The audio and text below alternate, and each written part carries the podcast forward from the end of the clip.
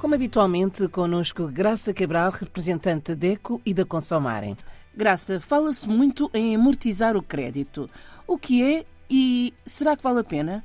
Ora, muito bem, amortizar o crédito, digamos que é uma expressão que ouvimos muito neste tempo de crise. Portanto, digamos que uh, por essa Europa fora se atravessa uma crise, toda a gente aflita para pagar as contas e há esta ideia, ah, talvez eu possa amortizar o meu crédito. Esta, esta expressão é aplicada sobretudo para o crédito à habitação. Mas afinal o que é? O que é amortizar o crédito? É reembolsar uma parte do dinheiro que nos foi emprestado por, pelo banco, não é? Que é a entidade financeira, para que uh, se possa baixar a prestação desse crédito que estamos a pagar. Uh, o crédito, normalmente, como eu disse, é muito aplicado para a compra da casa. Raras são as pessoas ou as famílias que conseguem comprar uma casa a pronto, não é? Portanto, a solução passa por fazer um crédito, contratar um crédito e amortizar é a qualquer momento o consumidor pode chegar ao banco e dizer eu tenho aqui este valor, quero reembolsar-vos deste valor que tenho para baixar o meu crédito, para diminuir.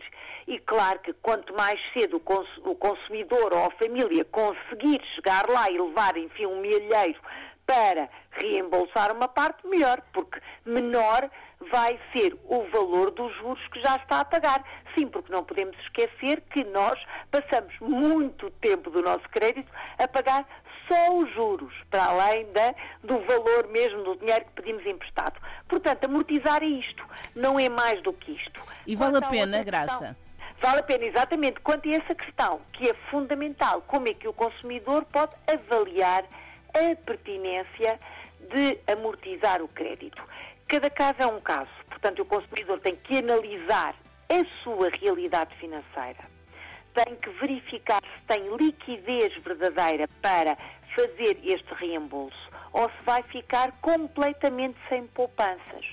Ora, um consumidor que tem uma poupança, vamos imaginar um depósito a prazo, e esse depósito a prazo é o seu fundo de emergência, é o valor que tem para fazer face a, a uma crise inesperada, por exemplo, uma doença em que tem que estar de baixa. Se só tem esse fundo de emergência, pode não ser boa ideia aplicá-lo para baixar a sua prestação de crédito. Mas, como eu disse, cada caso é um caso. O consumidor deve fazer uma simulação e hoje com a internet consegue-se fazer a simulação no site do nosso banco ou até no site dos bancos oficiais, no caso do Banco de Portugal, faz uma simulação, eu pago este valor por mês, se eu entregasse ao banco 25 mil euros, quanto é que vou baixar e verificar se essa amortização tem um impacto significativo. Se vai baixar mensalmente 100, 200 euros. Se essa baixa vai valer a pena, ficando despido, digamos assim, das suas poupanças. Portanto, tem mesmo que estudar a possibilidade de amortizar.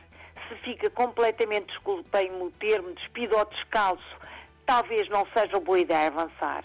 Se tem várias poupanças, se tem várias possibilidades, tem vários fundos de emergência, então aí simule com mais tranquilidade e pode realmente fazer diferença, eh, sobretudo se o seu crédito já está em fim de linha, pode fazer diferença, pode ficar uh, despachado desta prestação e ter um desafogo financeiro que, na verdade, é uh, o que todos nós queremos, que temos créditos, o que o consumidor quer, claro, é uh, ficar com a sua vida financeira descansada e não ter realmente créditos para pagar.